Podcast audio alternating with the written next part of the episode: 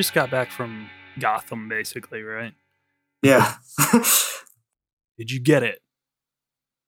Did I No, get? We talked about in the last episode. Did you get it? Wait. Okay, I didn't. They, I didn't get the thing because they don't make them anymore. They're Oh. illegal to make apparently. Really? But I got yeah. That's what the that's what um some guy I was talking to in a in a store was telling me. Um, but I got the next best thing okay. because look, the torch the torch leads Torches. right up to the right up to the thing. So if you light it, look, yes. Mimi-Siku in this bitch. I almost did. You almost Oh. did. That's the closest thing. But yeah. Well, I'm glad you got. If no one knew what I was referring to, or you couldn't really tell, it was the the Statue of Liberty lighter from Jungle to Jungle that I was asking Fil to get last week on the podcast, which was actually Yeah. no three weeks ago. I don't even know. we had yeah. such a weird break. Oh my Yeah. god, Sorry, so I, strange. I fucked off for two weeks. yeah, it was like it was just it was weird because you were away. I got sick. You were sick. Like w- when we were recording, Ariane got sick. It kind of messed up all. Like we all got messed up in our schedules and stuff. But hey, we're back. Welcome to the Pod Charles Cinecast, presented by the Charles Cinema and the Breadcrumbs Collector. And after weeks of separation due to that holiday, the dynamic duo are back. We're back.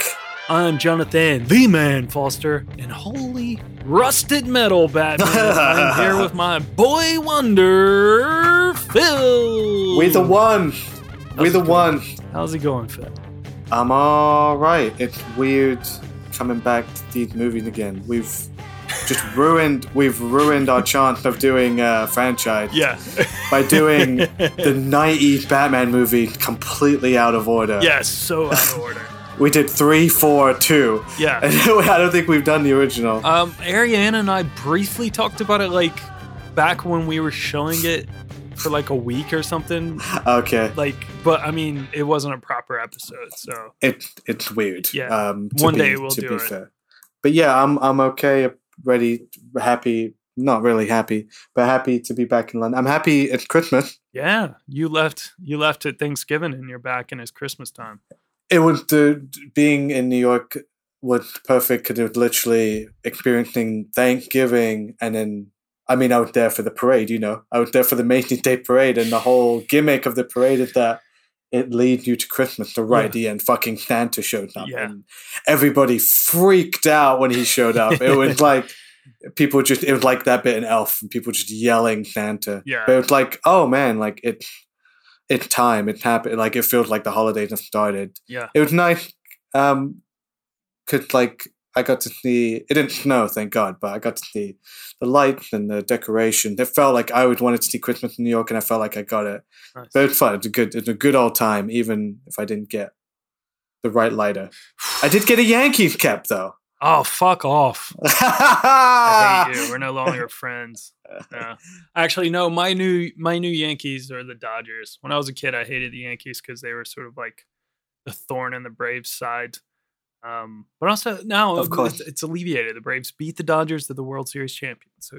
Yeah, you got nothing to be, you got nothing to be upset about. We're we're good. Although there's no such thing as baseball right now. So it's all good. Yeah, Mr. They- Baseball. They, they locked out baseball. So baseball. Oh, if anything, the Braves could be the final World Series champions ever.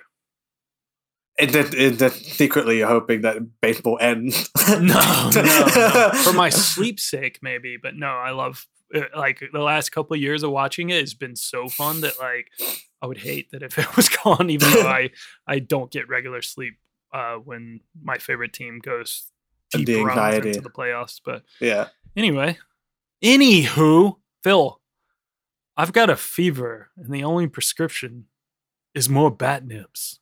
Oh, I know where you're going.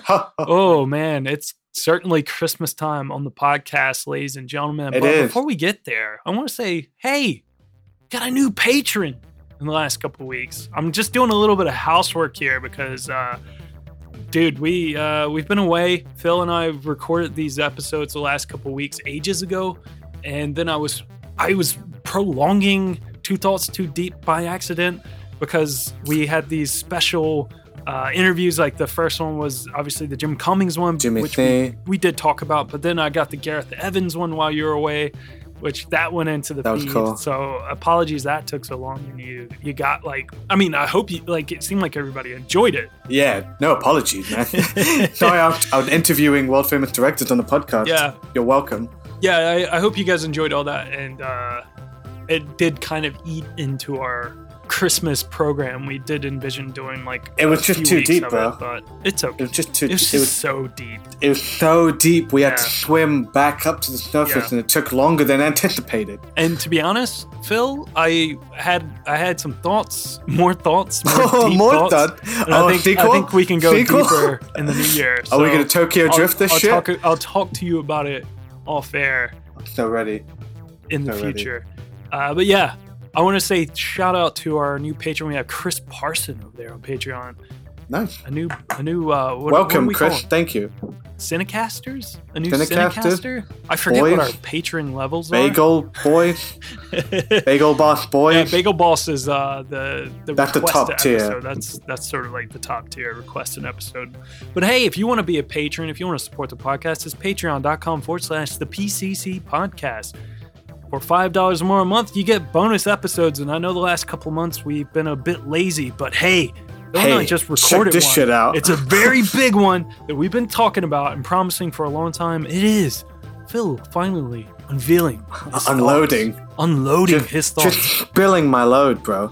I'm just fucking. Spilling it yeah, I'm just fucking all over the goddamn house. It is uh, Ghostbusters Afterlife. Hello! Oh, so yeah, shit. patreon.com forward slash the PCC podcast. You get bonus episodes, $5 more a month. Or if you just want to support us, even for as low as a dollar or a pound or whatever it is in your currency, it's uh, early episodes. You get these episodes early each and every week. So, hey, support us if you can. But Fil, what else do we got? User feedback. Hey, hey, hey, user feedback. Listen to feedback segment. Hey, hey, hey. So I had a couple of people send in their Spotify Wrapped results uh, within the last couple of weeks, and uh, that we were their top podcast of the year, which is that's awesome. Um, Spotify Wrapped is weird because Spotify is weird. I do use Spotify and I love it as as a concept, but I hate how they don't really support the artists, especially when you know it's like a lot of the independent artists aren't getting paid well enough through it. But the whole Spotify Wrapped thing is kind of cool because podcasting is such a like I don't know, it's so weird. Like it is a weird thing where you never know how you're doing unless the people reach out to say, "Hey, I enjoy your shit." Sometimes you can just go weeks without hearing anything or whatever and it's just like you don't know how you're doing. And Spotify Wrapped, it's kind of cool to see that like people are listening to it or like, you know, there's a high percentage of people listening, you know, cuz you don't really I mean, people listen all over the place too, so that's always such a small pocket as well. Like uh, more people listen to our podcast I think on Apple than they do on Spotify, but Mm. whatever. It's cool to see, and I was really happy to see that a couple of people send in like their results that we were their top podcast. One was friend and Patreon backer George Summers. He listened to a whopping three thousand two hundred ten minutes of the Podcast Cinecast. That's a lot of John and Fil. he said, My Spotify wrapped 2021 results are in. Not surprisingly, I think what's concerning about the two days I've spent with the PCC podcast is this doesn't even include their Patreon content. Hashtag Jeremy Renner Ah. app, hashtag snack time. so he's on that franchise viral. shit as well. Yeah, man. A real friend. yeah um i thanked him and he said genuinely a absolute joy to just listen to film people talking film. Also my girlfriend's a film student so i frequently nick obscure facts from the show and pass them off as my own. That's cheating but okay. I mean i'm doing the exact same thing Charlie as well. Charlie on Instagram, he's reached out to us in the past. Uh, he tagged us in his story that he had listened to us for 1,716 minutes, which is still a pretty impressive amount. After I sent thanks to him in a message, he said, No worries. Thank you for making a sick podcast coming to the cinema for the first time in February. Can't wait. So yeah, that's awesome. Charlie, I think lives out of London, so uh, I hope you have a blast when you come in February. Let us know what you're seeing, and uh, yeah, maybe you'll see Fil there. I don't know. You probably won't see me, but maybe you'll I'll see. Fil. I'm always around. You're there on Tuesdays, right? Tuesdays and Tuesdays and Wednesdays usually, but it goes. It's like I alternate. yeah. So come It's a good chance. I'll It's a good around. chance. Yeah. Yeah. And lastly, our boy Petros over there at the cage. I just had to Oh, throw dude, this in because it was so funny. I almost deleted this bit from last week's episode as well. He said, hearing Tall for All and Far Away Sad tearing into the idea of people asking for followers to hit a certain count felt personal more than the re- realization that I was a chum for all these Two Thoughts Too Deep films back in the day. Oh shit! I'm sorry, Petros. To be honest, I've never done it done it when I uh when I've seen you ask for a couple of followers. It's just like one of those things I feel like I have to do sometimes. I don't always do it. It's a bit of an exaggeration because people do that shit all the time. Um, but I'm sorry. I'm sorry if you're offended by that. But sorry, not sorry. sorry, not sorry. Yeah. But uh back, son. but yeah, I mean, we all we all had two thoughts too deep about those films, so don't worry. We all were in the same boat, and we were all idiots.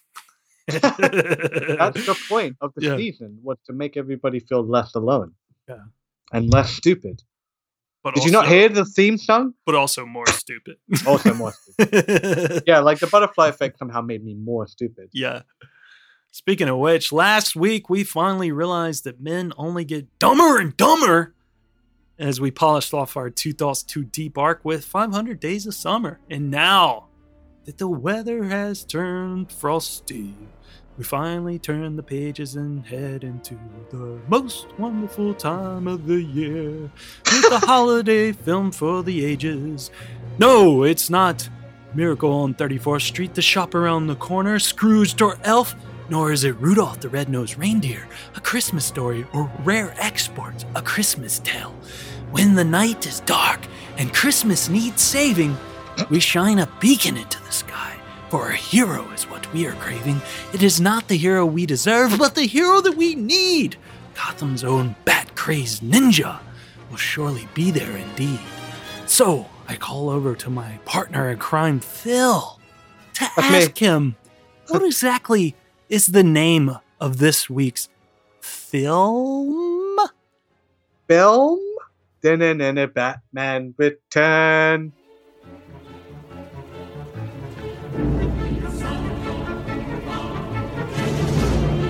I've been down here too long. It's time for me to ascend. From the sewers of Gotham, a new villain emerges.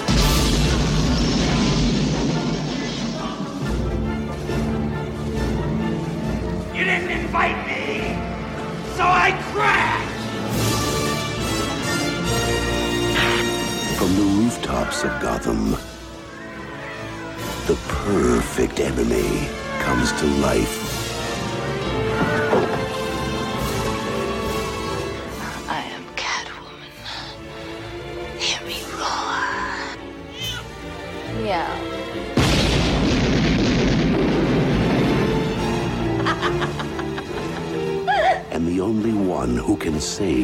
City is a creature of the night. Hey, stud. I thought we had something together. We do.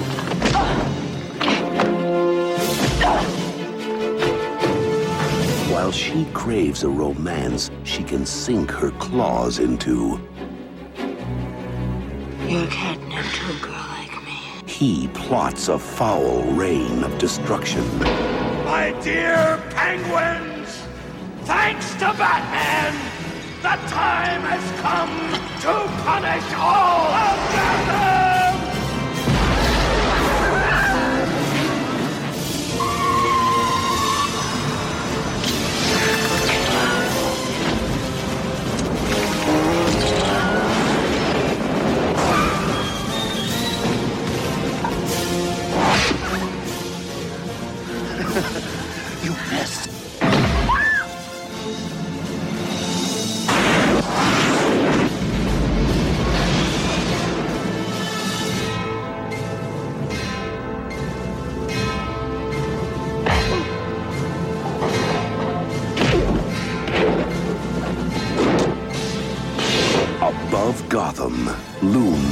Greatest hero.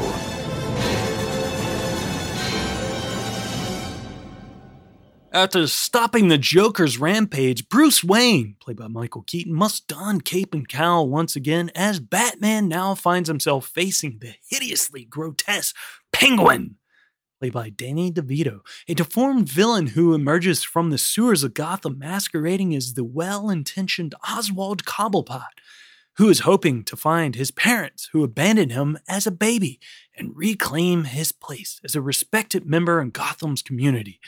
Little does Batman know, shady but beloved businessman Max Schreck, played by Christopher Walken, is conned into helping prop up Penguin in a bid to overthrow the mayor of Gotham and be elected in his stead.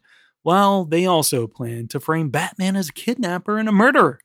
Meanwhile, Max's lowly secretary, Selina Kyle, played by Michelle Pfeiffer, A Pfeiffer. gets a little too close to her boss's devious plans to siphon Gotham's power supply to create an energy monopoly. I think.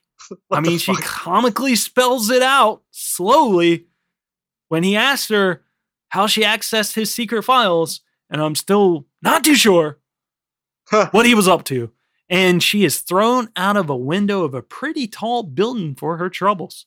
Somehow, Selina Kyle survives this fall, gets bitten and pissed on by some street cats, and transforms and gives her herself superpowers. into the mysterious anti-hero, anti-villain called Catwoman.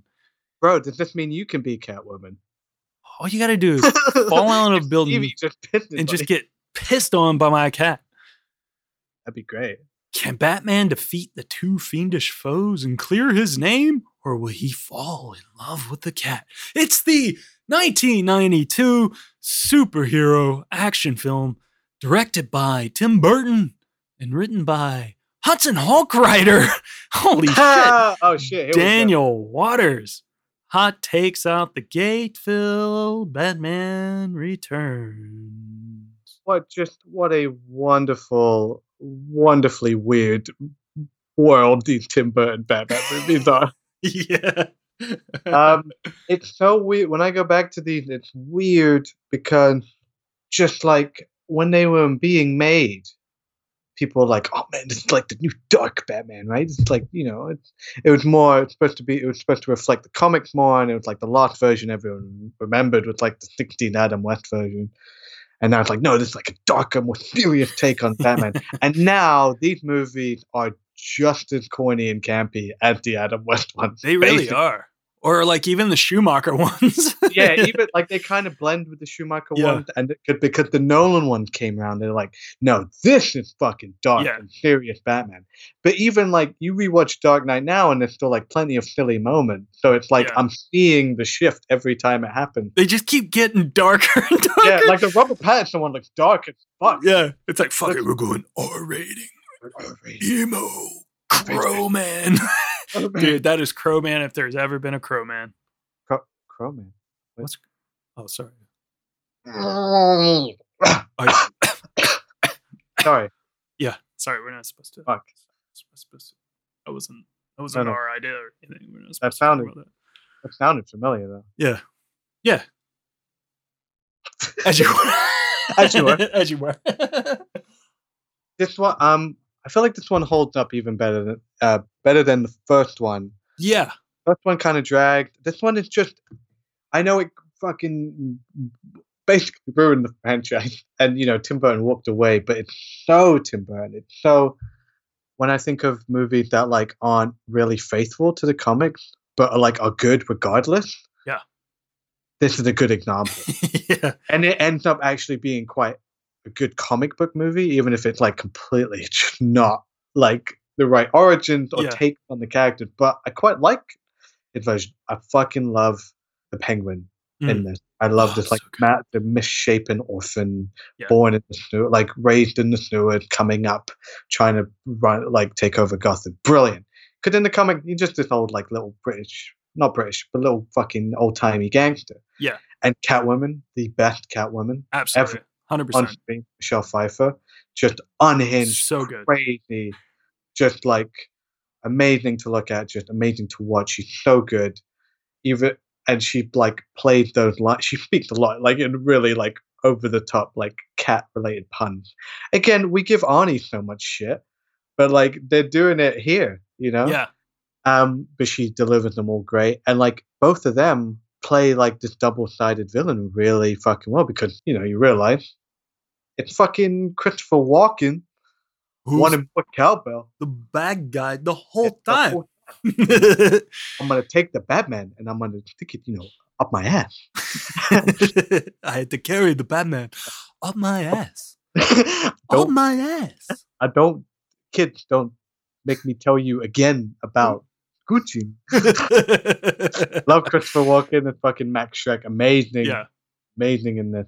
The, again, it's one of those where the villains sort of overshadow Batman, but I fucking love Michael Keaton as Batman. Yeah. He's a good Batman. He's a good Bruce Wayne. He's just, I think he might be the only one, like, I believe is like a person Mhm. because he's so, I guess, far into his run. We never did the origin story. It's like he just seems like a regular dude who just does this Batman thing on the side. Yeah. And he's trying to have this normal life. I guess Vicky Vale was a thousand years ago, because now he's like just, you know, Selina Kyle. She's the new one. Um, but he's excellent in this, even with the weird rubber mask Yeah. that he tears off and suddenly all the eye makeup is gone. It's one of my favorite bits in Yeah. the movie. Um, no, I dig Batman Return. I think it's fucking weird and scary and way too dark for a kid film. But as a Batman movie, it's cool. It feels like one of those out of continuity books you would pick up, yeah. Yeah. Yeah, like that DC would put out, where it's like, oh, this is kind of like, it's kind of a weirder take on It's like fan fiction version. Like, yeah. It's pretty pretty fucking good, and I like actually really appreciate Mm. Tim Burton's direction. It's where I like Tim Burton. Is- I like his era here, is when he was still doing cool, interesting shit. And again, I feel like they said, you know, they don't make them like this anymore. I hate being that guy, but it's like they wouldn't give a Tim Burton this kind of movie and let him do it like this anymore. Yeah. They do that now, but they make they give Chloe Zhao Eternals. Mm. Eternals looks like every fucking Marvel movie Yeah. and yeah, like yeah. you know like they just they'll give an indie like an indie director they'll have one or they'll have a few successful movies and marvel's like hey you want to do fucking spidey and it's like but we can't you can't really tell who did it Yeah, yeah, yeah, yeah. Yeah, I mean, I uh, like that's a good point because I really like Chloe Zhao, but like, yeah, that's that's it's it, like I hadn't I haven't seen Eternals yet, and I'm sure it's the Yeah. same thing that happened when I saw Black Widow. I did not care in the least bit about seeing it, but as soon as I saw it, it was good, and like that's the thing, Yeah, yeah, they're always fun. good. They're always good, and you know know they're gonna be good. But it's just like it's it is what it is. You know, there's that's just how Marvel makes movies these days. And I like I I don't really care. It's not me shitting on Marvel, but I also don't care if like some you know old respected director like a Scorsese or Rid- Ridley Scott shits on them as either because they have every right to. Who gives a fuck? Who cares? But um, this yeah, Tim Burton back in the day used to make films like this all the time, like these really weird, gritty, dark films. And I feel like he sort of got away with making kind of whatever he wanted to with this film, which it kind of seems like he did. But he doesn't make films like this anymore. He made films like this after, but it was around like I don't know. There was a turning point. Maybe like Big Fish or something was that weird sort of turning point where Mm, he started the like- Apes. Yeah, like Planet of the Apes is maybe a good example, but at least that was still kind of weird and dark and just, but it was all- weird. it was weird. it- but yeah, it's something about like getting into today's films. Like films just don't look the same anymore. His films don't look the same. Everything he does now is just like really weird. It's almost like a parody or uh, like someone trying to be like Tim Burton.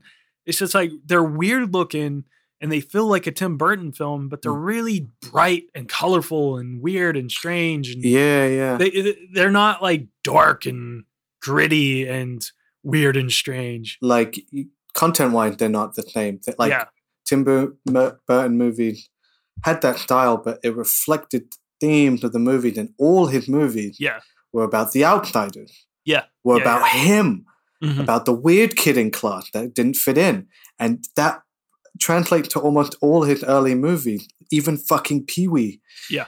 and Edward Scissorhands, and yeah, fucking the Batman movie. He's the perfect person to make Batman. It makes so much sense. It's like the weird goth kid in class, you know. Yeah, like, yeah, oh, yeah. just- oh. You know, it's probably what Tim Burton essentially thought of himself at the time. Yeah. Um, it was great, but yeah, like now it's this neon drenched version where he just sort of makes Disney he remake over and over again. Yeah, it's really strange. Like I think it was the really it was like the bad one was.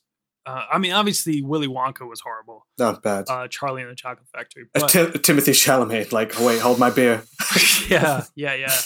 The one that was really like kind of so disappointing was Alice in Wonderland because Alice in Wonderland was something I think everybody talked about they wanted back in the day. Like Tim Burton doing Alice in Wonderland would be sick. Would have been great. then yeah. when you got it, it was just so fucking bright and just like CGI heavy. CGI and- yeah. heavy. Yeah. everything about it was just like, ugh, this feels wrong. Like Yeah. this doesn't feel right. And yeah, I hated that film. And like I turned this on the other night and I was like watching it. I was like, God, this film's it just starts like you have the Danny Start Elfman hot. music. You Yeah. have like the weird, yeah, the weird like penguin backstory thing starts, and it's just so dark and gritty and weird. Everything looks weird. Gotham looks fucked. There's things I don't get about it, but whatever. Like a lot of it doesn't make sense. We'll get into it. But uh, I, I, this is my Batman though. Like, and I don't mean mm. that in a weird like possessive way of like, oh, This is my truth. But, like, but like, Me and my I- God. this is me between me and my God. This is my Batman it, like so one of my earliest memories of going to the cinema was like I was a kid and I went to I probably told this on the podcast before, but I was at my dad's warehouse. My dad used to work at a magazine company where he would like, you know, deliver magazines to different stores and stuff. And my sister and I were there fucking around playing tag in the in the warehouse. And it's a very unsafe warehouse for little kids to be messing around in. But I used to be there all the time. There was like these uh you know those sort of like heavy weight lifting belts or whatever that that weightlifters will yeah, yeah. will use. yeah. They had some of those like for support and stuff because like um use them if like they're lifting heavy boxes of magazines and shit and uh like to keep your back straight. And I used to use those as like, you know, fucking wrestling championships. You know, that was Ah. you know, like that I used to Put the strap on you. all the time, fucking around with like the fucking box crusher and all sorts of crazy shit that was in there. And there was these like carts that they used to use to like roll the magazines around. And we were playing tag, and like my sister just turns back and looks at me, yeah, you can't get me. Turns back around and runs No. head first into this fucking big metal steel cart or whatever it is. And it's like Oh, bust her shit. head wide open. And then we went to the doctor.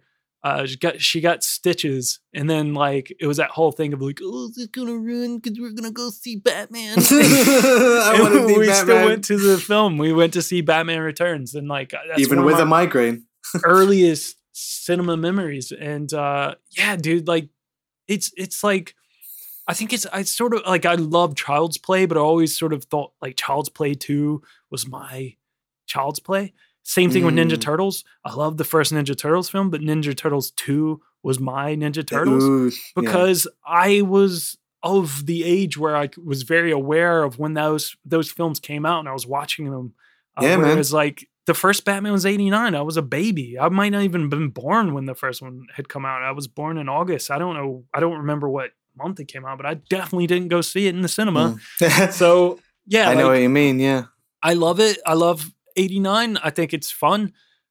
Jack Nicholson's a great Joker, uh, but like you know, I'm I'm more than fine with saying that I think Heath Ledger's Joker is one of the best ever, and it, you know it's great. And I don't give a shit about the whole like you know Joker, fucking Caesar Romano, like fucking. It's not Jared Leto, Oh man, I'm about to say. but uh, I don't care about that whole thing. But uh, yeah. but uh, yeah, Jack Nicholson's a great Joker. But I feel like that film has like two or three scenes, you know, like yeah. that are like Let's get nuts. That's my Yeah. that's my favorite thing. the, the Prince, the Prince, uh, Yeah, music, and him The just museum scene. like yeah, just destroying the museum. it And sets the tone, but I think this fucking nailed it on the head. yeah, there's the vat like falling into the vat of uh, it. I think at the beginning the Joker origin story, Yeah, yeah. basically, like, which is Oh, yeah. great. That's like an image ingrained in my head. But the rest of the film's kind of weird. Whereas this one, this is chaos. This Ah, film so is much fun. bonkers. There's There's little penguins with rockets much- coming out of them. Yeah, there's so and much fucking clowns on. running around and Batman It's just killing them. insane. Yeah, it is insane. It's fucking dark. It's like I I 100% know why parents Yeah, got upset. it's the It nose. is. It's the, The nose, especially. the, it is sexual over oh sexualized. yeah, I don't like. It's been a f- quite a few years since I've seen this one, and I just don't remember all the like sexual innuendo between, especially the penguin. He's kind of a perv, oh yeah, definitely. but because it's Danny DeVito, I just feel like it's Frank Reynolds running around in a fucking penguin. Like in the penguin looks amazing. I want it to be pure. The penguin looks incredible. Stan Winston. Tip if the Catwoman turned guy. on me, I'm gonna whip that bitch in the face. and Michelle Pfeiffer, holy Just shit, top notch. I wouldn't so bother. good. Like Colin Farrell looked good in the new one, but if it's me, I'm making movies. Don't bother. Just bring Yeah. back Danny DeVito. Put him in the. He's already in makeup. Yeah. Can't you know? Fuck it. He would perfect. And Yeah. yeah. with same with Michelle Pfeiffer again. Zoe Kravitz looked really good in the new one. Yeah. But Michelle Pfeiffer was fucking Catwoman. She's perfect. Yeah, It's the she's so good. best outfit. It's the best. Even if the origin makes no sense, then, and there's no attempt Yeah. to make it make sense. And I just love that because you don't have to explain everything to me. I don't really give a shit. Just Yeah. make it, just like give me enough for me to keep going. Although she did have the original bad origin, which we've joked about on all of our Batman episodes so far, uh, where we were talking about how the villain has like. I remember because you kept getting upset Oh, about it. You're like the "Oh, Riddler like- origin. yeah, the Riddler origin. But I was like, dude, it happened to Michelle it's not, Pfeiffer it's first. not that sort of. bad here. It's not that bad here. She's not as fucking weirdo eccentric. I mean, maybe Yeah. a little bit. She is, And then she suddenly becomes cool and sexy. and yeah. yeah. the downtrodden, uh, you know, secretary. It, Well, there you go. If anyone out there wants to be cool, just throw yourself out of a window. yeah, or have Please. your boss. You need your boss Yeah, to throw you yeah. out the window. Yeah, and then get licked and pissed on by a bunch of cats. Yeah. It worked. But like, what did it give her powers, or did it just give her like this know. unfadable sense of like confidence? Did it give her nine lives? I, I think it literally just gives her nine lives because Yeah. she fucking electrocutes herself at the end. yeah, But like, Yeah. what a great payoff with the fucking mistletoe. Oh my god, this Yeah. is sick. But like, but like, even in the comics, she doesn't have superpowers. They didn't have to give her any origin. She's just a cat burglar. yeah, That's yeah, all yeah. she is, you know. Yeah. But I love that they took it an extra step because it's the opposite again, the opposite of Nolan, where Nolan took everything away, stripped every comic book character of their fantastical origins and detail. No superpowers, no bullshit fucking origins, no chemicals or accidents or eh, aliens, nothing like that. And Tim Burton put that back in. Yeah. He tuned in two normal characters, which is the penguin and Catwoman, and he turned one into like a mutant Yeah. and one into like this weird fucking half dead superpower superhero. Yeah, is she it's just like amazing. Yeah. Yeah. it's like it's so bizarre. it's genius, dude. Yeah. I don't necessarily like 100% like a lot of what they kind of, but it's of the time of like what they were kind of doing with Catwoman. But at the same time, Michelle Pfeiffer just goes for it. So And good in this. To be honest, there are elements to it. Like I, and also I feel like I can't really speak because I'm not a fucking woman, but Mm. I feel like there's a lot of those fun sort of like, you know, moments where Catwoman sort of like picks at the men in, in the film and it's just like, Mm. it's kind of like, cause like Danny DeVito. she plays everyone against each other. Yeah, Danny DeVito's being so disgusting, yeah. but she's just like, Mm. like you know, like fuck you, almost like, you know, I'll work with you, but I'm not gonna fucking sleep with you. That's Yeah. fucking disgusting, you gross piece of shit. And he got the he got like the hands like the guy in Bubble Boy. yeah, yeah, the flavor. Our boy Jeffrey Arend getting on Yeah. this shit again, two weeks in a row. Shout out. Yeah, but yeah, this film's nuts. It's fucking silly. I love it though. It's it's my favorite Batman film. I'm gonna go. ahead and say. Really? Yeah, because I love I love uh the Dark Knight. Um, I think that one's top notch, and in the like sense of like it's the way it starts, like it's fucking red hot. I love a heist film, and it starts with a great fucking heist scene, and it's awesome. But um, this one is just like it's so bonkers, it's out of control, and also it makes control. me a little bit more okay with the fact that like, you know, the next two films we talked about them they're crazy they're bonkers but this is almost just as bonkers and it's almost like it yeah, it's over the top with some of the like violence and like sexual themes and stuff, but like it fits so nicely with what Schumacher just did. I mean, it it, it was heading that way. It's silly. It's campy. It's fun. It's it's just a dumb, silly movie. But yeah, I don't know why, but I I think this one's always been kind of my favorite. I mean, I love Michael Keaton as Batman. I think he's a great Batman, great Bruce Wayne. Um, there's it's hard, I think, a hard combination. Uh, like we talked about Batman and Robin, and I think George Clooney's kind of an underrated Batman and an underrated Bruce Wayne. I agree with you. Yeah, we. I think we. I think we said it much. Like he deserved a better uh, movie. Yeah. Val Kilmer is kind of like I don't know if I like him more as a Bruce Wayne. Same thing with Christian Bale. I feel like I like him more as a Bruce. I think Christian Bale's a great Bruce Wayne. Especially Yeah, if he yeah. plays it sort of like Oh, so you're You into know, ballet? yeah, if, if he plays it a bit like, you know, American Psycho, it's a lot of fun. Um, but I don't like him as Batman. I You really don't like the voice? I don't like the voice. I think it's Tell really stupid. and it makes me not like those movies as much because I can't take it seriously and it's trying to take itself so seriously.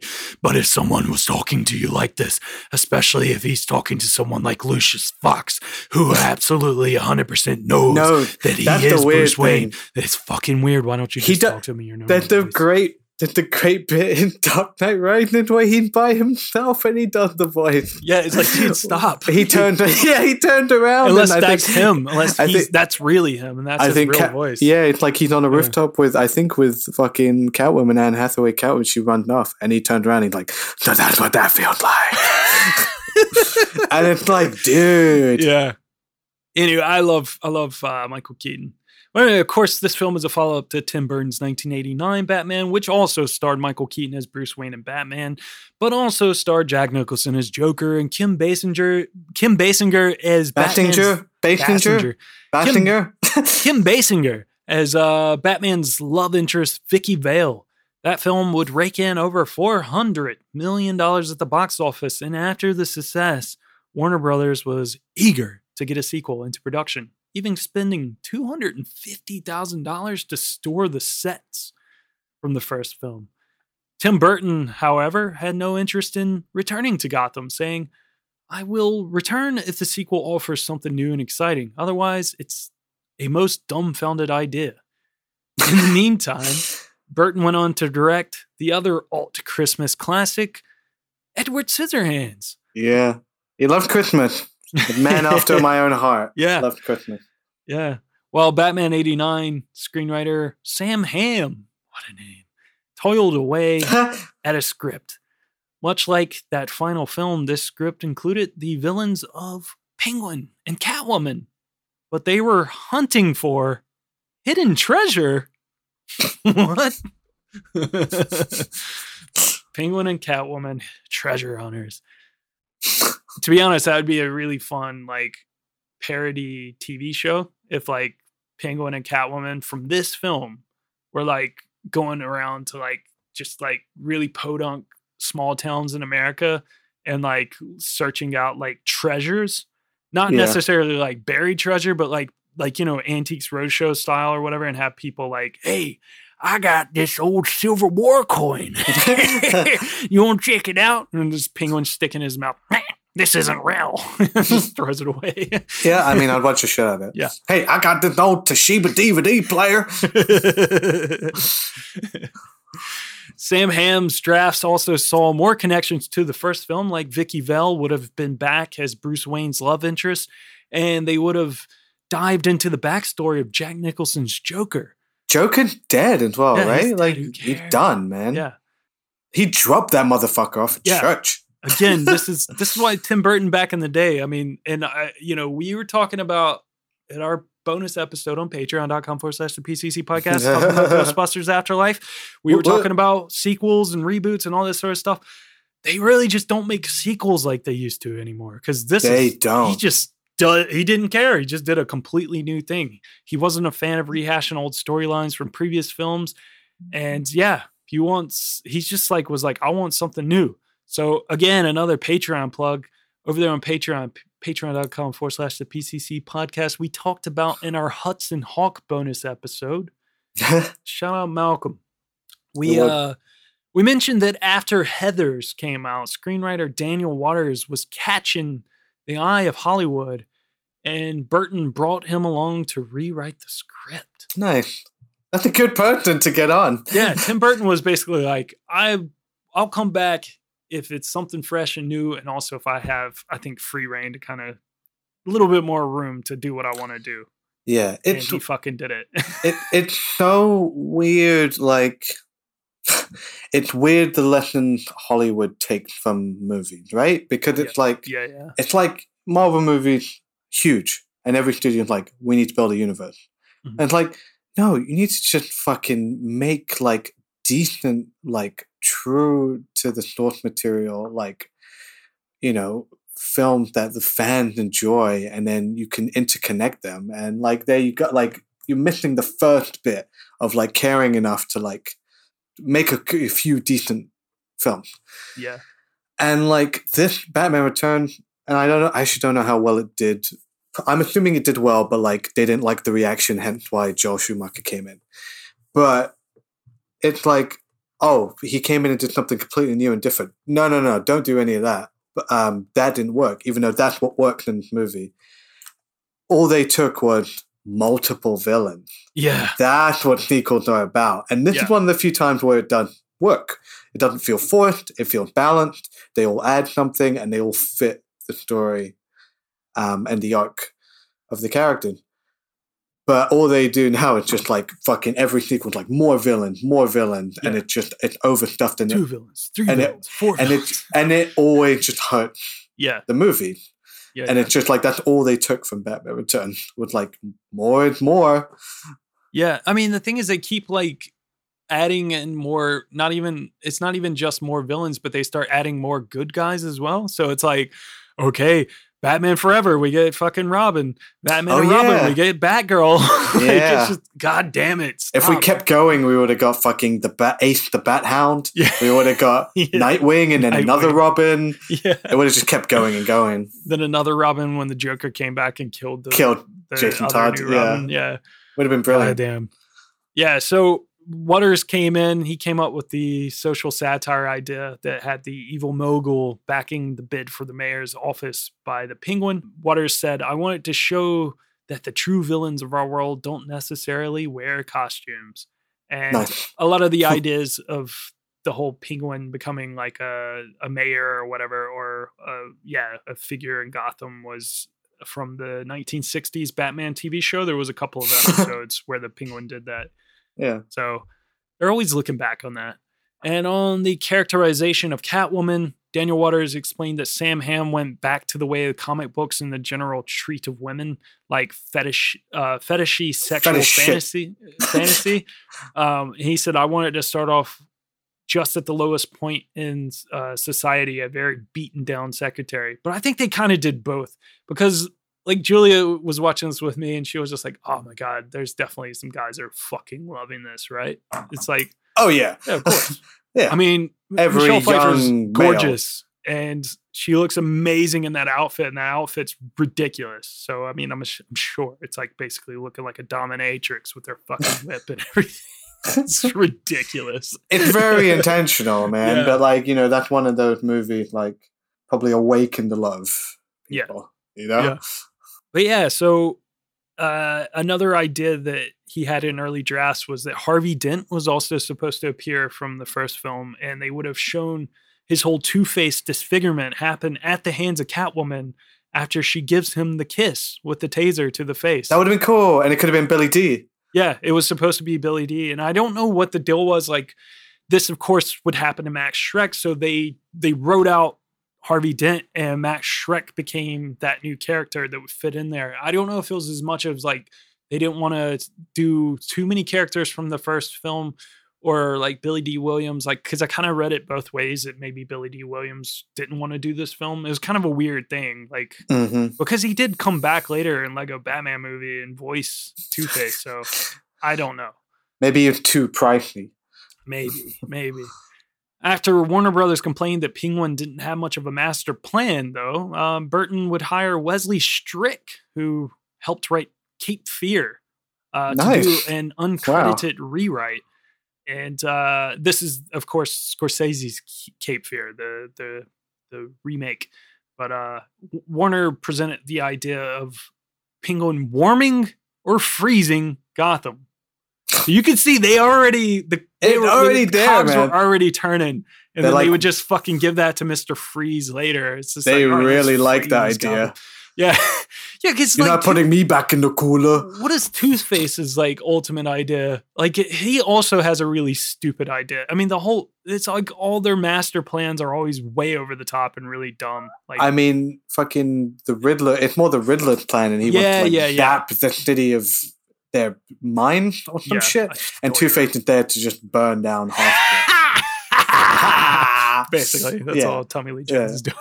just wear half an outfit. yeah, I cannot condone your buffoonery. Whatever the fuck he said. That was such a good line. Yeah. oh man. So yeah, Warner they wanted him to use this whole thing, and that's where Strick came up with the idea, the whole Passover sort of Moses parallel with about the killing of the firstborn sons of Gotham. So that's where that comes in, which I Oh, think is a kind of a fun little uh, element to the film, but it's also sort of like, do they always need to have something like that? But it is a comic book film, and I guess it's always kind of over the top. yeah. There's also what could have been in this film. Um, besides the whole Two Face thing, uh, Robin was in the original script, but he was deleted when Daniel Waters felt there were too many characters. A man after my heart. I get it. Yeah. Uh, Waters called Robin the most worthless character in the world, especially with Oh, Batman as the loner of loners. That's the point, though. it's him finally rebuilding a family. He can't be alone forever. yeah. I don't know shit about comics.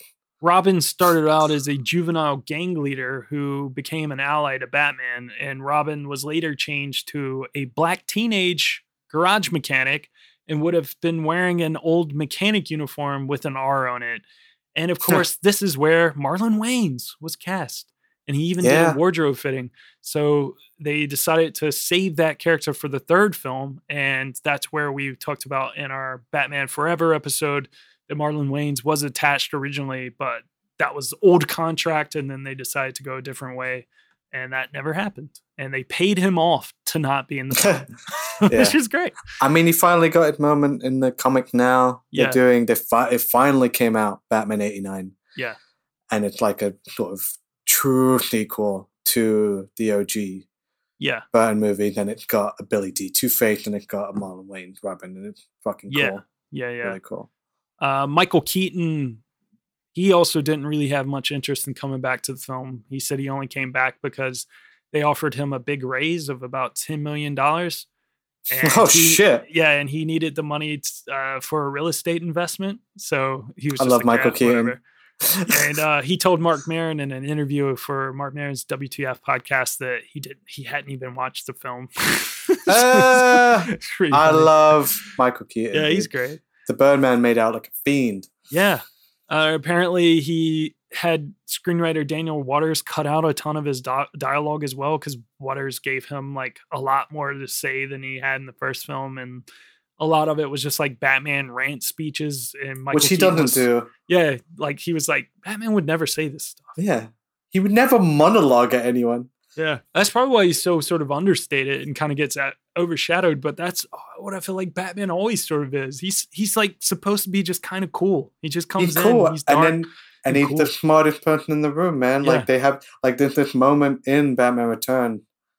Everybody knows it, but like it it's just so Batman, dude. Like when that fucking clown has got uh Selina Kyle and he Yeah. shoots his grapple gun and it hits the wall behind him and he's like, ah, you missed. And Yeah. he doesn't say a fucking word. He just pulls it.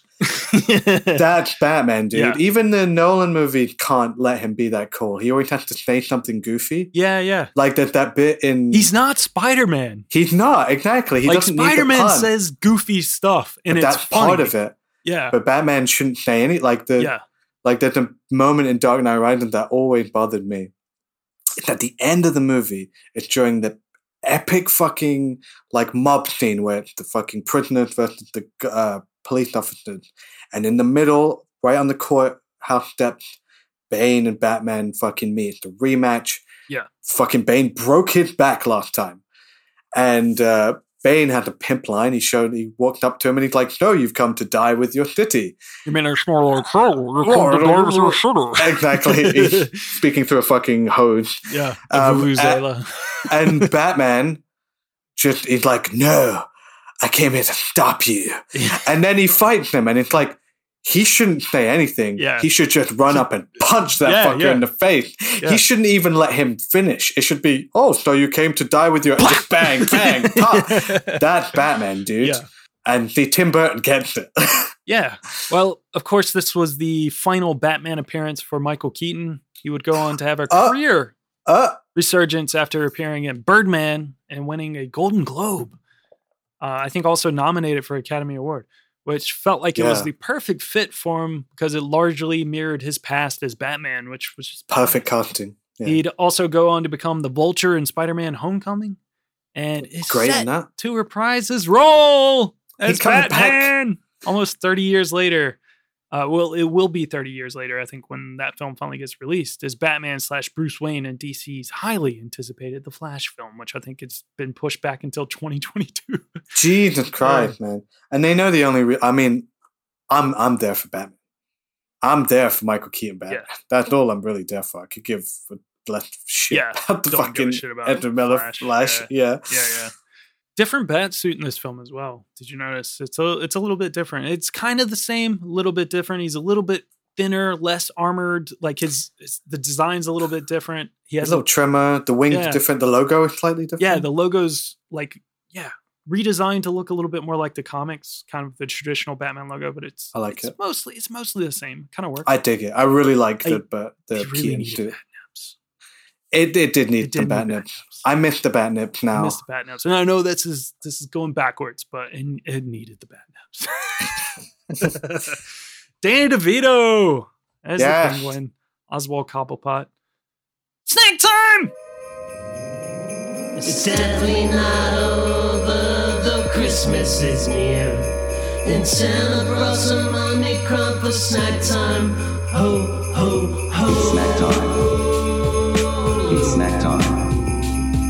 And Santa brought some money crumb for snack time. Ho, ho, ho. It's snack time. It's snack time. And Santa snack time. brought some money crumb for snack time. Ho, ho, ho. It's snack time. Let's do it. Let's do it. I mean, take a fucking perfect timing. Could take Yeah. a fucking wild guess where I have. This took. This was really annoying. I was looking for this, and I was like, "Is this an actual bar, and I'm or I'm making it up?" oh, like, I know what you're getting. Yeah, I was like, "This is a Yeah. chocolate bar, right?" yeah But they didn't have them individually. I had to buy a fucking pack of ten. Yeah. Penguin bars. Yeah, those are so good. Here we go. Penguin bar. I had to, man. I almost got Robins, oh, yeah, dairy, yeah. like the Dairy Milk Robin, but I was like, "That's the wrong movie, bro." P- p- pick up a penguin and it got like a hip hop penguin on it. but, but, but, but. I thought you had a weird brain stutter Bu- there. I, was like, oh. I uh, Yeah. don't know you as much of a stutterer. And I'm honoring the iconic performance by Danny DeVito by having a lovely little penguin bar. Those are so good. I love a biscuit, biscuity sort of uh, Me chocolate too. bar. Yeah, It's light and fluffy. Perfect. used to bring those to all nighters. That's a good all nighter snack. How many deadly kisses under the mistletoe? I really like these. Um, give them a five. Fuck it. I give them a nine. Nine lives. Nine lives. How many lives? Yeah, that's a good one. Nine lives. What you All got? In honor of the penguin as well. I didn't get a penguin bar. That's actually a good shout. I didn't think about it, but I'm kind of not eating sweets right now. So my snacks are going to get shit soon. So sorry, guys. But this week I have, okay, so penguin, penguin is, he he's sitting there, he's eating. uh, Oh, no. Some fucking fish throughout the film. There's one disgusting moment where uh, Max Max Schreck gives him uh, just a, a fucking dead fish Yeah. Whole and he's just eating it like a fucking little greedy piggy boy and uh it looks like he's eating smoked salmon You have smoked was. salmon? so i have some smoked salmon on a cracker um And uh, yeah, let's dive in. How would It it? tastes like smoked salmon. No, I like smoked salmon. it cooked? Is it raw? I mean, smoked smoked? salmon smoked. That's the most fucking like fancy shit I think we've ever had on the podcast. Salmon? Salmon is yeah. pricey, dude. It is the most fancy snack. That's some bougie shit. How many lives do you give it? How many Um, Catwoman lives? I give it a solid Out of like, nine. Out of nine. I give it. uh, Fuck your rating. nine- if I give it out of nine, I'll give it a solid like you know five. If it was out of if it was out of five lives, I mean, I'd I'd give it like three. You know, it's like Oh, all right. what it is. All right, you know, it's like I like smoked salmon. I've never had smoked salmon on a cracker. I had it. I didn't want to eat it like You should. just with my raw. fingers because gotta It'd be like that bit and shit. in uh, it'd be like fucking trading places. You know when you're eating the fucking fishing and beard and Stone Crow. Danny DeVito was apparently suggested for the role by his pal Jack Nicholson because they were, I guess, obviously pals from One Flew of the Cuckoo's Nest and stuff. So That's nice. um, he recommended him for the role. The other big names that were up for the role were Dustin Hoffman, who was actually the first choice, but he declined. Not bad. Could have been interesting. Could've been. John Candy. I was just talking about John Candy. He's too likable. Bob Hoskins, Super Mario himself. Joe Pesci, Yeah. Don't even get me started. Dean Martin. What? All right, this one I don't. Burgess see- Meredith? this one actually you know what I'll, i could almost see this one as this next one as uh the penguin but i almost feel like he could be a great batman villain especially back in the day but i don't know who christopher lloyd Christopher Lloyd. Christopher Lloyd would have been a great Mr. Freeze. yeah dude hell yeah i didn't even think of that yeah Yeah.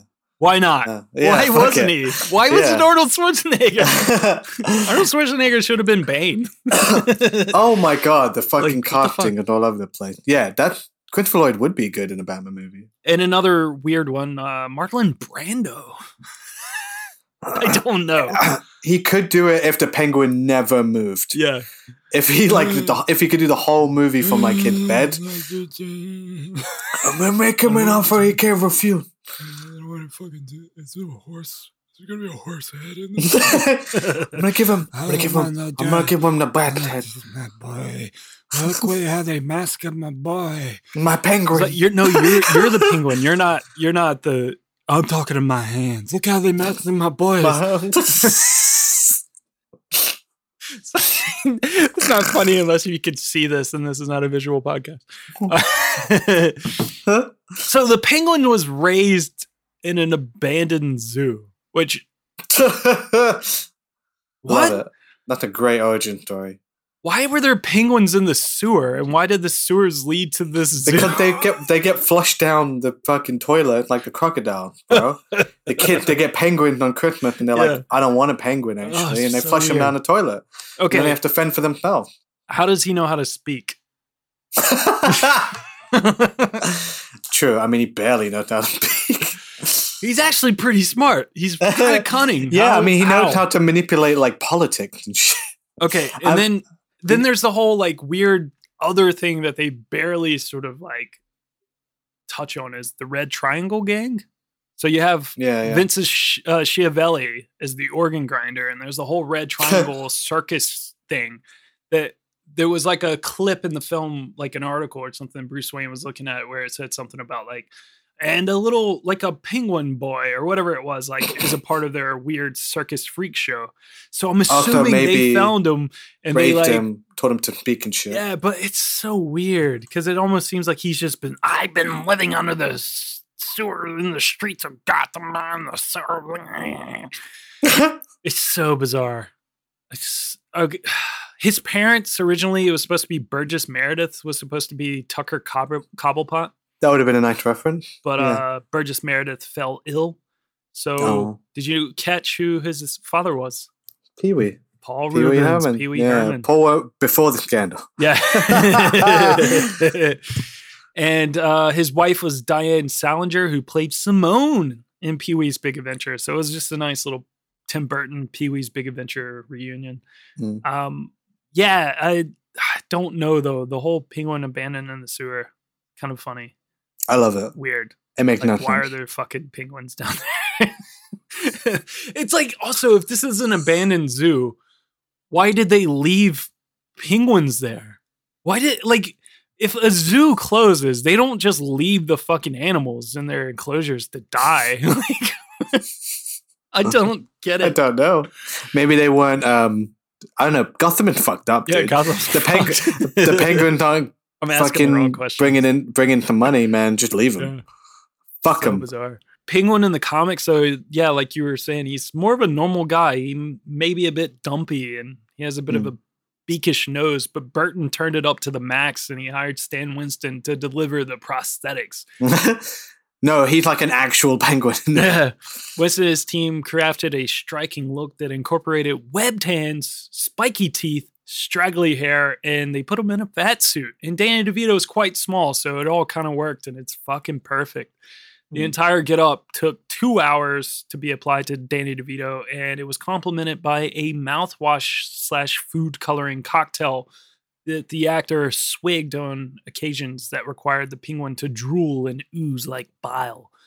Um, Ew, which yeah. apparently Danny DeVito came up with the idea himself to be drooling black slime.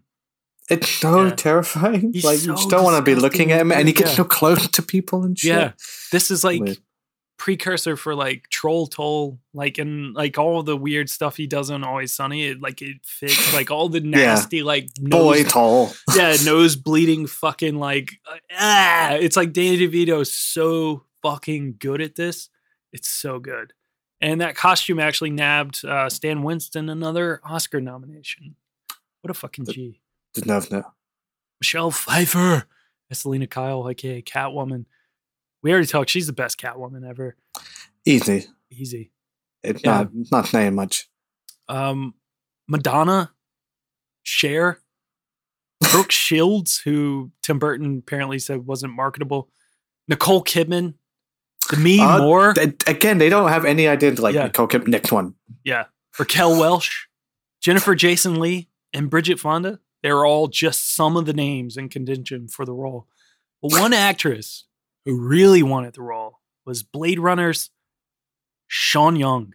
Uh who apparently turned up to the audition in her own homemade Catwoman outfit. that seems that sounds like a very Sean Young thing. to Yeah.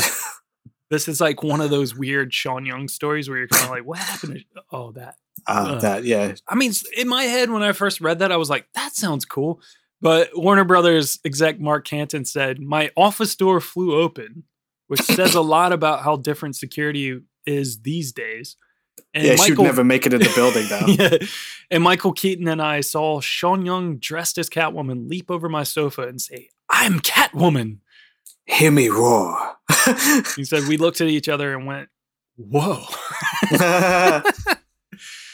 Yet Warner Brothers cast Annette Bening instead, but Annette Bening Annette had Bening. to drop out when she learned she was pregnant, thus opening the door for self proclaimed Catwoman fanatic. No, still not Sean Young. Ah, oh god damn it. Michelle Pfeiffer, who somehow Pfeiffer. got $2 million more than was being offered to Annette Bening. Good agent. Fucking hell. Good agent. She's so good in this film, man. So she good. earned every fucking penny. She like make it. She made that character like Yeah. I feel like a household name. Like then I don't think it would have happened otherwise. Everybody Yeah. knows Cowan. Everybody knows it as the Michelle Pfeiffer version. Even Michelle that, Pfeiffer. you know, like you know they did well when like the comics start reflecting the movie rather than Mhm. the other way around. Cause Yeah. like her outfit basically became that in the comic afterwards, and now it's more of a you know it's still it's very much inspired by that, but like it's not as you know Yeah, over the yeah, top. yeah. The penguin, not so much, but I I love the the this version of penguin and yeah, Catwoman. She just it's great. She just played it really well, like considering how weird it is and how funny it should be. Like Yeah. her coming home, be like, "Oh, sorry, uh, I forgot I'm not married." You know, doing all Yeah, that stuff, So fucking. doing that's the what I great meant. lines. How there was some bits that were weak with her. Yeah, like, but oh. like she got great lines, like you know, Mm.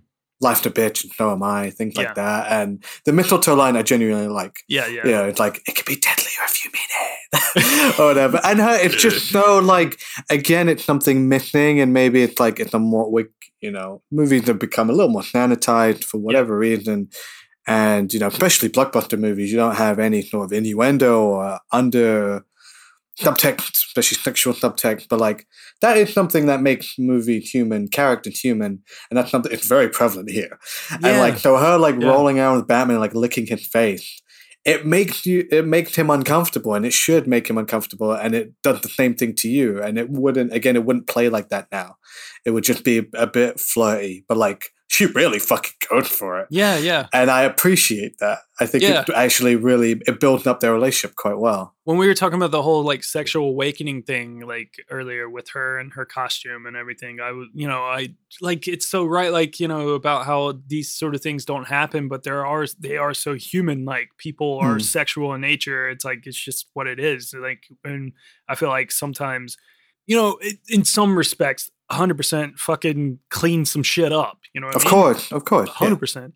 But there are certain aspects to it, like where we can't pretend like we're not sexual beings. Like that's just what we hmm. are, and it's like you know, you, there's certain lines that you can like walk that you won't cross the line. You know what I mean? Like there are certain aspects of over sexualization of things that kind of cross lines and you have to it's a very like you know it's easy to cross it but i feel like there's elements to this film where they don't really cross it and you know it's like uh, it'd be nice to see sort of fun things like that where like when you're saying like oh like you know i'm sure there's some sexual awakenings it's like yeah i mean it might be weird but at the same time that's gonna happen somewhere you know like you know what i mean Yeah. like it's gonna happen somewhere some young 13 year old you know male or female might see catwoman and be like holy shit like you know what i mean like she's and hot just get their fucking Yeah. mind blown again. And then she Yeah. just sort of she like just makes fun of that kind of person throughout yeah the movie. absolutely that's You what's kind of great about it i think there's moments where it's like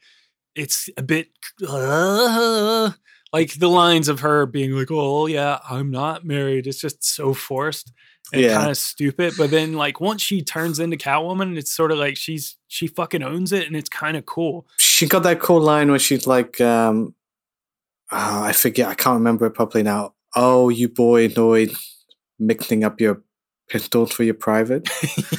you know, shit like that. Yeah, and she yeah. wants she's so like it's she's very like she's done it's a it's sort of very like timid woman who like suddenly becomes really empowered and like Yeah. It and her downfall is like not you know she's expecting other everyone else to be on her level you know she like saved that woman but then she like gives her shit for like Yeah. even getting in trouble Yeah. she's like oh you're waiting for fucking batman to save you yeah and then she does some flips or some shit and blows up the door her Yeah. backflip is so amazing like so sick flipping back like uh backwards somersaults or whatever to, to just be right there with Batman and Penguin. and You have all three of them together. It's Yeah. so fucking good. But Yeah. she's great, and I think I mean I you tell me, but like I, it's sad to see what you know. You think at the end of the movie that she's dead, and then there's the reveal that she's not, and I feel like that's like a studio mandated shot. Yeah, dude, that- that was a that was not planned. It wasn't in the original script. Doesn't feel like it, done in post production with a stand-in. It looked like it, Yeah, but I'm glad they kept her around. yeah, It, It's but kinda cool. we never got to see her again, though, Yeah. so it doesn't really matter. Yeah. There was more than 60 latex cat suits created for the six month shoot that were at a thousand dollars each. Like, God damn. and to prepare for the role, uh, Michelle Pfeiffer took kickboxing classes and practiced handling a whip. I don't know if you saw this, but it was a, I don't know, a few months back or a year ago or something like that. I feel like I've seen it a few times pop up on Twitter, but there was this really cool video of her like uh, when they were doing that shot where she goes in with the whip and just cracking it against like all the things in the shop and uh, Yeah, like, yeah. It, at all the mannequins and stuff. And they have that shot of her doing that, and she's like fucking doing it. It's so She's doing it for real? Yeah, it's Oh, so that's sick. cool. Like Michelle Pfeiffer is badass, and I think that, and she's just skipping around using like a jump rope. It's so fucking cool. Like she just So looks cool. great. Just like, embodying that yeah, character. So cool. Uh, Christopher Walken and Max Schreck. Holy shit. Oh, great. He, like I said, he largely took over the role for Harvey Dent, and producers really wanted David Bowie to play the part, but he ended up taking uh, a part in David Lynch's Twin Peaks Fire Walk with Me. And What a great time, the Yeah. naive.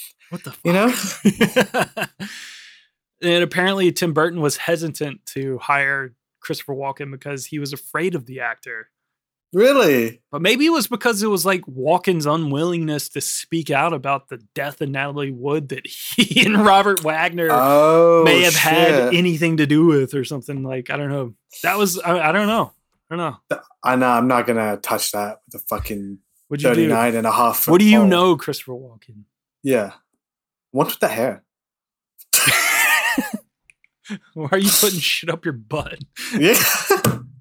Two mice. Two mice. two mice. There's a Two moment mice. in this film where it felt like he was about to do that. He was like, okay, two mice. "Hey, I know I'm your garden son here in Gotham. You guys like me at Christmas time. Uh, two, two mice. Two mice. Two mice get inside and get fall into a vat of cream. Uh, one mice drowns, the other mice Which one uh, am I? just turns and spins that cream right into butter. Fucking hell. Love that movie. Me too. Yeah, fuck. I mean, but he he's like the evil businessman in Yeah, every yeah. fucking movie, and he's like yeah. Norman Osborn or some shit. Yeah. The same fucking character. Uh, one of the original ideas would have been a plot twist that revealed that uh, Max Schreck was actually Max Cobblepot, the golden child of the Oh. Cobblepots. That's a good twist. Yeah, I kind of like And it. he- Would have been could kill, interesting. But then Penguin would have had to kill him. Yeah, And actually kill the firstborn. You're almost kind of left with this thing of like, because Penguin's idea, like he knew who he was the whole time, and his whole idea of like going into the records was actually that was the plot twist that he was just getting all the firstborn sons of Gotham's names so that he Hmm. could just kill them all. Yeah. um, which is really dark. That whole scene where he's got like the organ grinder, like, and all the circus freaks like grabbing all the little kids and putting them into that weird like train car thing. Fucking It weird. literally, it's it's so like this is you know this is like an alternative Christmas classic because that's Mm. literally like it's like a scene from The Grinch where he's Yeah. like stealing the gift, but it's just children Yeah. instead. yeah. Great. Oh man, I God, there's so much of this. All right, and even next week's episode, um, uh, I don't know what's happening next week. But did you catch who the son was? Chip Schreck. It's played by Andrew Yeah. Bryniarski, who was Butterfinger Ah. in Hudson Hawk. Yes. Why is there so much Hudson Hawk? I don't know, man. Can't I- escape I, Hudson Hawk. I had a I had a moment watching next week's film where I'm like, I remember Hudson Hawk. Should I watch that again? And immediately I was like, no, no, no. I was like, fuck no. But I was like, Yeah, you know, early '90s Bruce Willis isn't cool. Yeah. And I was like, but no, it isn't. yeah. All right, so the last couple guys we have that are from the first film and they come back in all of the 90s Batman films is Michael Gough as Alfred Pennyworth and Pat Hingle as Commissioner Gordon, who does fuck all. I Michael- fucking hate Jim Gordon can fuck off, but Yeah. yeah, Michael- Michael Gough, Michael Gough is great. MVP, MVP of these movies. I always feel so bad for him in every single one because Batman's such a dickhead, and it's like he's yeah, always, yeah. like he's always doing stuff. Like he's always like you know, like you know, Batman's sitting there watching TV, like Bruce Wayne watching TV, and like fucking Alfred's just like decorating the Christmas tree. Go Yeah. help him. He's old. Oh, dude. There's always things like this. It's just like, dude, he's old. No wonder. And Batman and Robin, he's like killing over and like, Yeah. oh, old man, oh man. Oh, no, you, old old man. man. Yeah, I, I should I should have decorated that Christmas tree for you. Let's get into the music. Tim Ah, Burton's boy. Fucking hell. That this started it for me. I already said it already, but like the film, once I turned it on, I was already enjoying it because the fucking music, like Danny Dun, dun, dun, Elfman dun, back dun, dun, there. dun. It's one of the coolest So superhero themed, and he came back and he did it again, not for Batman, no, but he does it again for Spider Man, Yeah. and yeah, his yeah. theme for Spider Man is sick as well. So good, yeah. Like he just killed both, but yeah, it's immediately it's so perfect for this movie. He's a- the mood, and you're like, like, having I- so much fun. I feel like back in the day, more people probably like in the resurgence of like Nightmare Before Christmas, people were like really on the Danny Elfman train and on the Tim Burton Yeah. thing. But like, it feels like in recent years it's kind of fallen off, and like no one talks about how amazing Danny Elfman is. Like I yeah, man, he did hear so about it. much shit. Like, and He's people are like, so oh yeah, the guy from Oingo Boingo. And like, yeah. Yeah. but it's like they were doing good. that. Now it's sort of I don't want to. It's not trendy, but like now it's more commonplace. We see the director-composer relationship with like specific. You know, you got PTA and Jonny Greenwood, and you've Yeah. got fucking um, Fincher and Trent Reznor. Mhm. Um, yeah, but like back in the day, it was Tim Burton, and fucking Danny Elfman. And yeah, we take that for granted, but they did some excellent shit Yeah. together. Yeah, yeah. Especially the Batman theme. Like I hated in um Did you see Justice League? The No. Whedon the Whedon version? No. Awful. But they tried so hard to like again get you back on the team. But and they just put in old theme songs, which didn't fit. like Henry Cavill is not Christopher Reeve, so Yeah. using the John Williams score John doesn't Williams work. score, yeah. And same thing, Ben Affleck is not Michael Keaton. So when there's a shot of him and the fucking Danny Elfman score is playing, you're like, you're like, that's nice to hear, but that's fucking weird here. Yeah, it feels yeah. like someone put on some music Yeah. that doesn't belong in the scene. It's like for this movie. Yeah. know? Yeah, so Tim Burton allowed Danny Elfman to be a little bit more experimental with this film, which Elfman described it as being like an opera almost. Which it is. It's fucking crazy. This score is awesome. Apparently, the whole experience, though, actually caused some creative differences uh, with Tim Burton and Danny Elfman. And you add in some creative differences that they actually had on Nightmare Before Christmas, and it caused a temporary strain in their relationship with Tim Burton Oh. going on to use Howard Shore on his next film uh, for Ed Wood, but that didn't last long. They they're, still working together now, which is great because they're That's great cool. together. They're like fucking peanut butter and jelly, man. Hmm. Um, They're like lamb and tuna fish. Yeah. So the soundtrack also includes "Face to Face" by uh, Siouxsie and the Ban- Banshees, which is uh, also written by Danny Elfman as well. I guess like and performs on it. So there's a lot of like the score in the background. It's kind of like a cool song. It's their like weirdest version of them, almost kind of getting to a point where like okay, like Prince did the soundtrack for the first film Mm. um, alongside Danny Elfman's like score. And then this one, it's like, okay, well, we have like one song, and I think Tim Burton was a big fan of Siouxsie and the Banshees, so that was like, okay, there we go. But yeah, that, that's about it. There was also that weird version of Super Freak that was played at that Oh, big yeah. like, party that they were at, but like that was about it. So Or that the record scratch that he done? Yeah, I forgot about Mike- that, Bruce. Wayne DJ fucking thing. I love that Yeah. it would. The whole thing was brought down by like such an overused trope in movies where it's like, Yeah. ah, they recorded you when you didn't think, and they Yeah, just played it out loud. yeah. But then Danny DeVito makes fun of it, where he's just like, who bring? Why didn't always someone with tomatoes at fucking rally? yeah, It's fucking crazy, but I love. Yeah, I loved it. It's so pointless. It's so great. It's so un-Batman, and I love it. It's so so funny. It There's feels one like a thing- Simpsons joke or something, you know? Very like, just, Simpsons, like yeah. feels like something would happen in The Simpsons. There's one thing the soundtrack is missing though. Seal. Seal, yeah. Well, I was Where about the to fuck say, is Seal? I was about to say the next film soundtrack is just so beyond. Just so unbelievable. yeah. It's Batman Beyond. yeah, that was Batman Beyond. uh, filming began in June of 1991 at Warner Brothers Studios and Universal Studios in Hollywood. There was a lot of secrecy while they were shooting with the fake working title Dictel being used on the cast and crew ID badges. Apparently, Kevin Costner tried to go to the set one day and he was refused. Get out of here, Waterworld. Get out of here. Um, animal rights protesters also to- took umbrage with the film uh, when it was revealed that they would be stra- strapping rockets on the back of numerous penguins. However, the producer stated that the penguins were treated like royalty and they were given a refrigerated trailer, half a ton of ice every day, and their own swimming pool and a never ending supply of fresh fish. Also, some of the penguins were played by little people in suits. So it's like. Oh my god, here we go again with the little people. Uh, Michelle Pfeiffer apparently also did put that bird in her mouth when she like spit Oh, she- the bird out. So like old boy. yeah, apparently that was a real bird. So they should have been mad about that. Yeah. Um, Batman Returns was released in June of 1992, grossing a worldwide total of $266.8 million at the box office.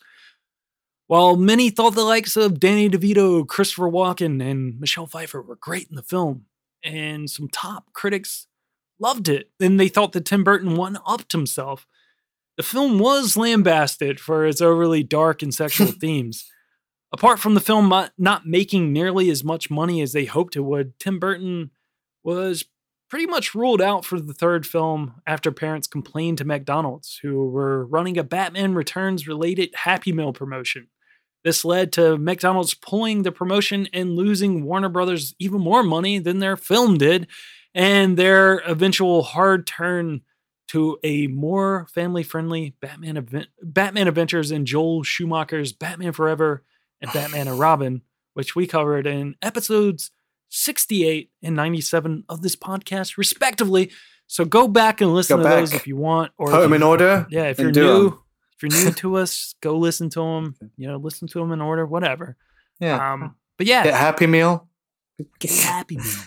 Fuck There it. was uh, supposed to be a Catwoman spin-off film starring Michelle Pfeiffer, where she would have supposed to have gone to They- like some health spa. So that they that's why they, They could have done that, that. thing at the end. They thought it was like, oh, we set her up so that oh, she's still alive. Yeah. And sh- so she was supposed to go to a health spa, being left with amnesia after the events of Batman Returns. So it was Selina Kyle. She just woke up in a Catwoman suit. She's like, what the fuck? Yeah. And she, I? she goes she goes to the spa. It's been run by male superheroes who turn out to be up to no good. And it causes her to fall back on her Catwoman alter ego.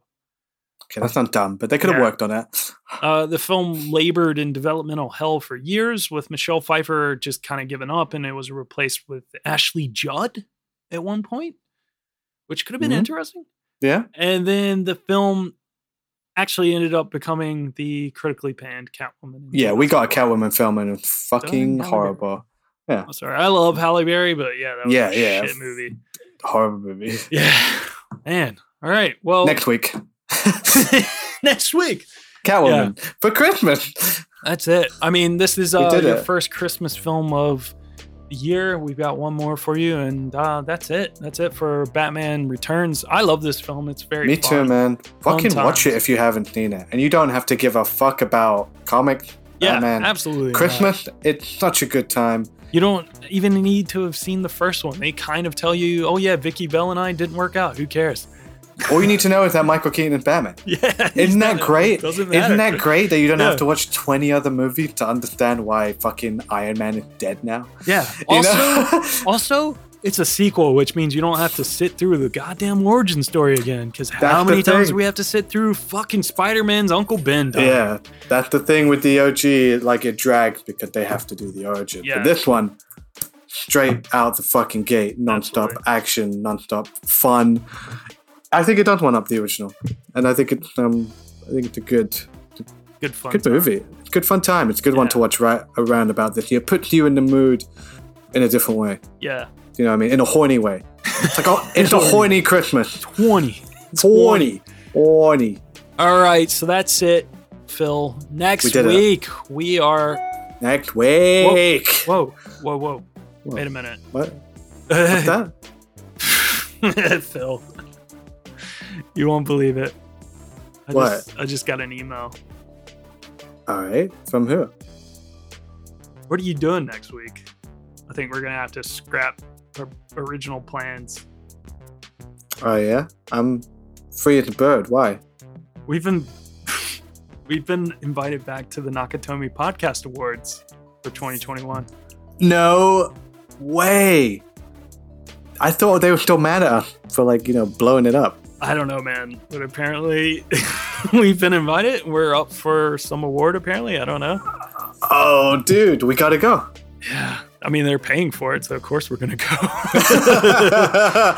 All right. Well, I mean well, that throws a spanner in the works. Uh, yeah, so next week we, I don't know, maybe we'll record what we were going to do there.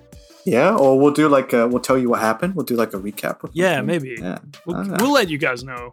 But anyway, stay tuned for that. Holy shit. Yeah. I can't believe that. I mean, wow. Okay. Well, ladies and gentlemen, I am Tall for All, T A L, the number four, A L L on Twitter and Instagram. And if you like the podcast, follow us at the PCC Podcast on Twitter and Instagram, or pop us an email, podcast at princecharlescinema.com. We like to hear what you have to say about the show. Hey, leave a rating and review over there on Apple Podcasts or whatever. You know, wherever you get your podcast feed, subscribe, tell people, tell some friends. And if you like the podcast, patreon.com forward slash the PCC podcast. Fil, where can people find you? Ooh, I'm at Faraway Dad on Twitter and also the regular film on Twitter if you want to keep up with that. Um, donate if the fundraiser's still going at this point. Yeah. It probably won't be, but be just the last day. I don't know. The Yeah, I mean- episode goes out. we're doing good at this point. I've almost at f- looks like we're gonna hit five grand, which is fucking more than I thought I'd ever make. That's, That's really awesome. nice. I still will probably get to make it with that. But please, yeah, share and donate. Or if it's done, just yeah, follow me, and I'll keep you updated. Fucking New Year, big thing gonna be happening. Absolutely. And I want to say, because I don't know if I get to stay next week, you know, for traveling. Thank you to everyone been listening this past year and Mhm. keep kept us sane through lockdown, and you know, felt like we built a really nice little community around Breadcrumbs Collective, and you know, just Merry Christmas, Merry And- Christmas. goodwill towards men Yeah. and women And women. And whoever. and whoever, Yeah. Batman, Catwomen, whatever you, whatever, Penguin, Yeah. Don't care. Don't care, Don't care. Wrigley? Goodwill to all. G- goodwill to Whoever all, you and to all a good night. Yeah. we love you guys. Thanks so much for listening. And uh yeah, I mean I, who knows next week? Who knows? I'm kind Wish of wish us luck if we're nominated. Yeah. I mean, Wish they us wouldn't luck for that. we're gonna win, right? Because they wouldn't I invite us if we. They're gonna fly us now if we don't win anything, Yeah. right? But with mean, our we'll track record of going out there, I'm not too Maybe- sure. Maybe they've calmed down. Yeah. What are the odds? What are the odds that would happen again? Again, yeah, seriously. Why would Again, that again. happen to us again? The same. How can the same The thing same. keep happening Just to us? like statistically speaking, it's you know highly. It's gonna be normal So this time. It'll be fine. It'll be It'll be absolutely normal. yeah, totally normal. Cool. All right. See you guys next week. See ya. Merry Christmas. Good man. This podcast is presented by the Breadcrumbs Collective, home of the Pod Charles Cinecast, Caged In Coppola Connections, a Driptown Limerick, Maine, franchised, and many more to come. Our shows are all presented ad free and made possible by listeners like you. Please support our shows by subscribing, leaving ratings and reviews, and becoming patrons at patreon.com. If you'd like to learn more about Breadcrumbs, head over to breadcrumbscollective.com. Breadcrumbs. It's more than a podcast network, it's family.